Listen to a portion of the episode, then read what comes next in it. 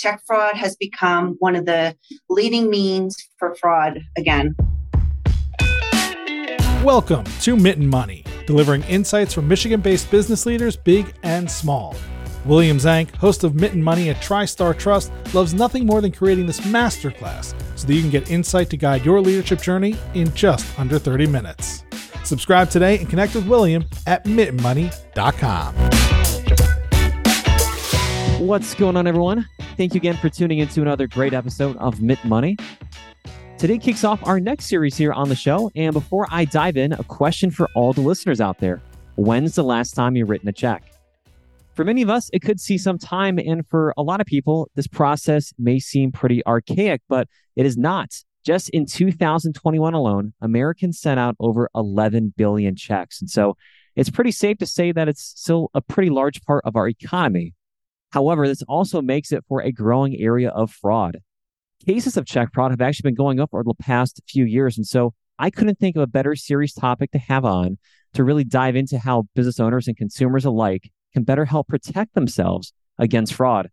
What's also special about this series is that we're bringing back two past Mitten Money guests, which this is important because this is the first time this has ever happened. I mean, speaking about this, more people have been to outer space than have ever been a repeat guest on the show. Today, I'll be chatting with Cindy Holliday and Kip Northrup. Cindy is currently a BSA officer for First State Bank, where she's currently a certified anti money laundering and fraud professional, while Kip Northrup is currently the owner of Blue Thumb Water Features. We'll walk through an actual case of check fraud occurring and some of the unique tools that are available for business owners out there when this fraud happens. So, welcome, Kip and Cindy, to Mitten Money. My name is Kip Northrup, and I'm the owner of Blue Thumb. We are a specialty plastics manufacturing company focusing on filtration products for water features, and we are located here in Saginaw, Michigan. And I'm Cindy Holliday. I'm First State Bank's BSA officer and a certified anti money laundering and fraud professional I've been in the banking realm for over 20 years and spent most of my time in the fraud and financial crime sector. Perfect. Really interesting. And so, Cindy, check fraud in general seems to be pretty old school in nature. And so, from your perspective, how prevalent is it in 2023? It is very prevalent right now. Check fraud has become one of the leading means for fraud again. It accounts for over 60% of the attempted fraud yearly through domestic financial institutions. One of the factors that has attributed to that is EMV chip enabled cards. The fraudsters aren't able to get the fraud through cards anymore as easily. So they went to a tried and true method, check fraud. Also, mail fraud has increased exponentially. Wonderful. And so, Kip, do you mind sharing Blue Thumb's story about with check fraud? I mean, just as what Cindy was describing, from an outsider's perspective, like myself, even though I'm in banking, I'm more on the investment side. And fraud, well, you think about fraud, you may think of things happening via computer and not so often with checks. And so, do you mind sharing your own story with Blue Thumb and check fraud? Yeah, absolutely. So, we actually cut a check to a vendor. I don't remember the exact amount, but it was around $10,000. So, it was a significant amount of money. Someone along the way intercepted that check and they were able to change the payee. I think this particular check was going to Lowe's and it was going to a PO box. And somewhere along the line, it was intercepted. The lady changed the payee name to her own name and then to deposited it to her bank. It then came to First State Bank, and through our positive pay program, it was actually caught and everything actually checked out. The check number was correct, the amount was correct, the date was correct. The only thing that had been changed was the payee. So it was great that we had that positive pay because had we not had that, that check would have cleared our account and we would have been at a loss for that. And so, how common, if you don't mind me asking, and Cindy, feel free to chime in as well, how common is it for businesses to go have these different tools in place like Positive Pay? Not as much as you would like as a banking person is one of the best tools that we can actually have for check fraud at this point of time. There's really nothing else out there that does what positive pay does to help mitigate that loss and fraud through the financial institutions. That makes sense. And so, Kip, after you guys were notified of this potential fraud, what were the next steps that you were taking? And then were there other steps as well for Cindy from your perspective that other people may be able to go take or be able to go encounter? Because at least for my initial reaction, I mean, once you see fraud, you're almost kind of left in a state of possible panic too, because that's possible money that is leaving your company and not going to the right people. Definitely. So I immediately notified Cindy, actually, and she was able to contact the other bank that had tried to clear it, and they handled it from that point forward.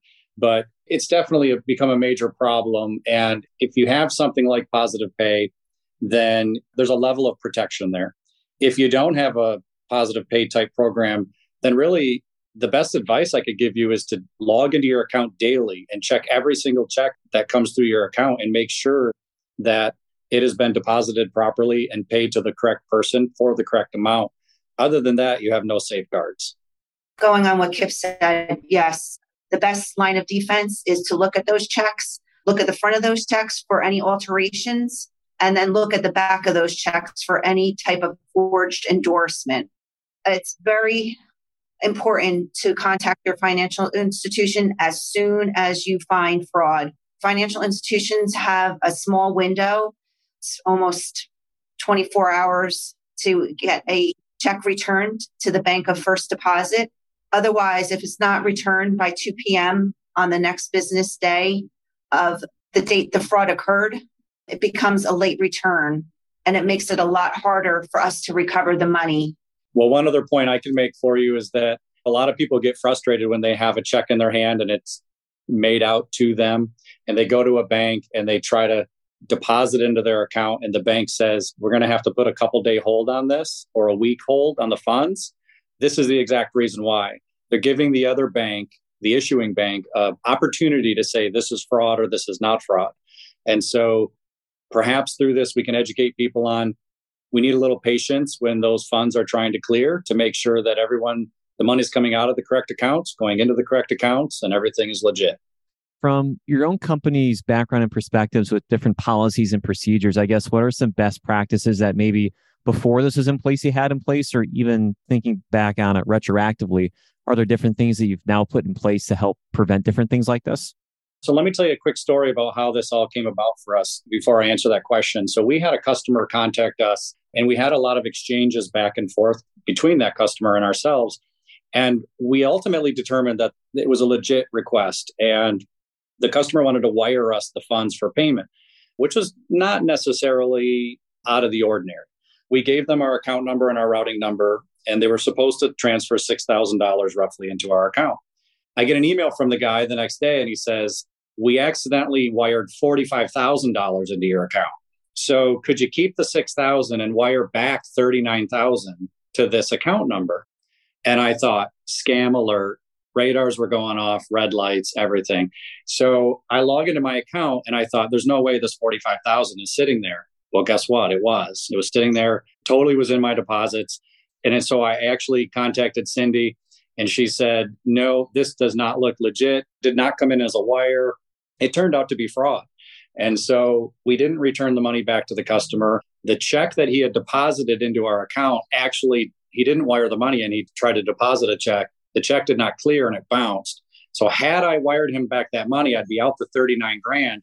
And then on top of that, the bank would have deducted the 45,000 back out of my account. It was at this point in time that I decided to register and learned about the positive pay program.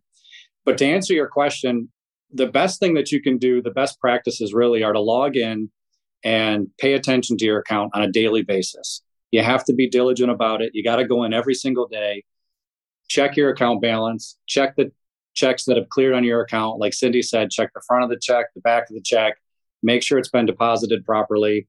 And really, those are the best practices that I can see about safeguarding yourself. And then also be very careful about who you're providing your banking information to. Those are really the two things that I think that it's changed our processes internally to try to prevent fraud. Always, if the offer's too good to be true, it usually is. And then also don't engage in unsolicited sales, emails, or phone calls for a business, if there is ever any change in vendor instructions for ACHs or wires, don't use the email or the phone number on the email that you received. Use the phone number or the email that you have on file for that particular company and ask them if their instructions have changed. Also, always, if something feels off, trust your gut instinct. Always get advice nonetheless. And so, a question for either Cindy yourself, Kip. Uh, so, after you report this for fraud and it's being investigated by the bank, at what step and then also what side of the party transaction, whether it's the bank or the company, should you be reporting anything else, whether it is to law enforcement or to other agencies as well? Because I can imagine you want to make sure it's fraud before you go report or anything else. But I know that the window of time is also a pretty short one as well. Besides law enforcement, you're always going to talk to your legal counsel. They may have more information for you and talk to your insurance company because they may have more information for you. Also, depending on what type of fraud it is, you can actually go on to specific websites and report these fraud transactions. For check fraud, you can go to the US Postal Inspection Services website at uspis.gov. For ACH, wire, business email compromise, which is also known as corporate account takeover, a report can be filed at the FBI's Crime Complaint Center that is ic3.gov. And if you're a scam victim, you can file at the Federal Trade Commission's website at ftc.gov.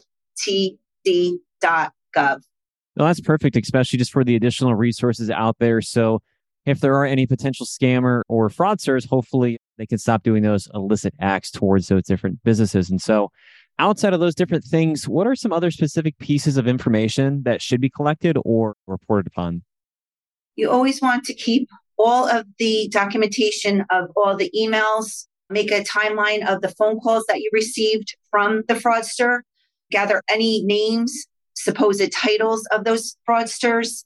For checks, you're going to make sure you have the payee, the amount, the date the check cleared your financial institution, and the amount.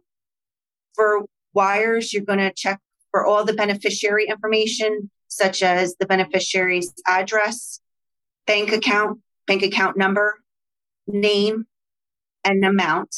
For ACHs, it's going to be the amount, the originator, and the originator's bank. Why do you think more people are engaging in check fraud versus other different things that people could be looking into trying to scam a business, whether it's cybercrime, whether it's trying to be in person and doing other malicious acts? I mean, why do you think check fraud specifically is on the rise? Do You think it's mainly people may not think that's an active way that people could get scammed out of money? I guess from a professional perspective, what are your own thoughts on it? I believe because it has gotten easier for the fraudsters to steal mail from the boxes. They have actually stolen master keys from postal service employees and have been able to just grab stuff from the mail easily. In its simplest form, I think the reason that check fraud is on the rise is because it's accessible to everyone. And all you need to do check fraud is access to the check.